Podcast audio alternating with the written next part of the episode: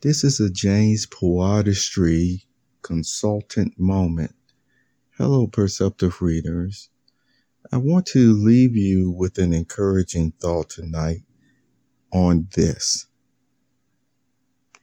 Hopefully, you don't experience this too much. Um, some will, you know, experience it more than others. But this is the thought that I want to leave with you, and I hope you will cherish it in your heart. Just because a person who cannot stand to be around you can not mind their own business, it is not your fault. Do you know what I mean by that? Well, the case is, you know, I've talked about um, dysfunctional actions and dysfunctional practices, uh, dysfunctional families at times, you see. And with that, uh, when something is dysfunctional, it can be in a state where abuses are heaped upon another individual. And it's just because of really their existence or some type of quality that they have about themselves, a quality that is no problem scripturally at all. You see, uh, it just falls into being made in different ways from colors to personalities. But that person's heart, whatever it is that they have inside of them, that little light of theirs, if you will, it's uh, something that still shines brightly, thanks uh, thanks to God.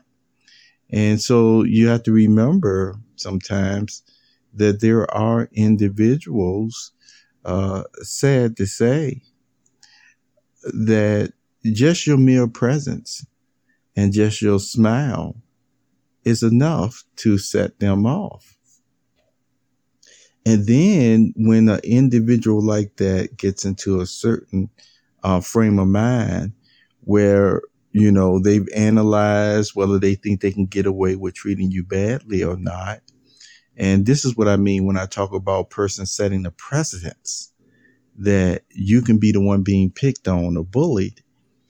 They will go right along with it and they will find every type of means to blame something upon you at times when you really look at the situation.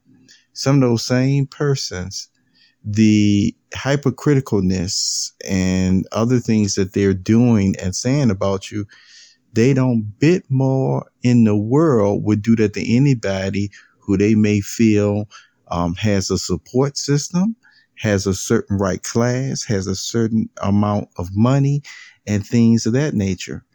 They will only go to that extent to a person that may look like they have no defender at all which case in point, that's why, you know, we're thankful God steps in on cases like that. Uh, Jehovah steps in on cases like that. And so, with that uh, being said, this is also my encouragement uh, to you uh, to uh, always allow, you know, one or two people, whatever you, if there's a disagreement, allow them to talk it out first. Allow them uh, to, uh, you know, work it out first or what have you, because uh, getting into somebody else's business or other person's business at times uh, without listening to Jesus' words first about the way difficulty is supposed to be uh, handled uh, can actually make things worse. This has happened more times than um, a person can really even count um, if they have experience in dealing with these types of problems. And so that's my encouragement to you uh, as well for you not to be that type of person. And to also remember, as I said before, just because somebody doesn't like you uh, because of just your personality or your presence, well, you see, if they also have a problem that they're just determined to be in your business to cause you problems, then why once again give them that much leverage or leeway over another human being? And see, and that's what I, you know, I continue to uh, share with you because there are some persons still that they're straight up doing wrong, you know, with the way that they're mistreating and abusing other human beings and, and teaching others to be dysfunctional, straight up doing wrong in that way. And yet, the very person who is just really speaking peace, you see, um, is being blamed just because they're speaking their peace. But if you were to put the actions together with what this one person is doing, and then you have the other person who making all these charges and accusations, who is the one who's actually breaking Ten Commandments principles? You see, um, who is the one um, actually uh, being um, proactive in hurting someone else's feelings or what have you? You see what I'm saying? because I'm going to give you a, a true example of this. Uh, there's been persons, you see, who have skills and have been known to get along with people. And yet, uh, there's been groups of persons as well who have a leaning towards um, being bullies and on the arrogant side that have actually uh, crossed the line on this individual who was at peace, you know, their own sandbox. That, there go that expression again, sandbox, which I encourage you to listen to the podcast on when I talk about what a sandbox is. And so they they cross the line on that. And they cross the line to such an extent is they didn't come at the person in a professional way. No, they didn't. They didn't come at a person even in a humane way. No, they didn't. They actually came at the person in a very dysfunctional, um, and yes, uh, even um, corrupt practices in business, uh, professionalism. And the reason why I'm emphasizing that is because this really does set a precedence of what I've been doing. You see, uh, throughout my life at different times when it was necessary. See, there comes a point where it's like, you know, whatever faith. See, I'm not saying just you see um, one faith or this, but I'm just saying whatever faith that they say, okay, they following this faith because it's supposed to be a promoting goodness. All right. So if you got that, you okay. Um, but whatever person may be claiming to be of a certain, you know, uh, belief system. Uh, but if that belief system allows them to still actually uh, assault persons, you see, as a practice with their uh, words and physical and things of that nature, you see, you know, and I'm not talking about sports. I'm just talking about, again, as a citizen. You see a law abiding citizen who's just trying to live their life in peace.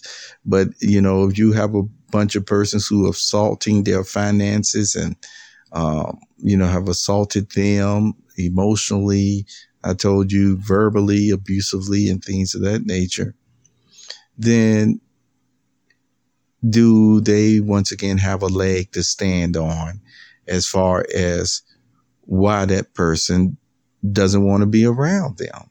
You see, do they really have? Because uh, again, imagine uh, you have other persons that the way that they always initiate business contacts or what have you is they first try to put you in a blackmailed situation. Now, how does that work?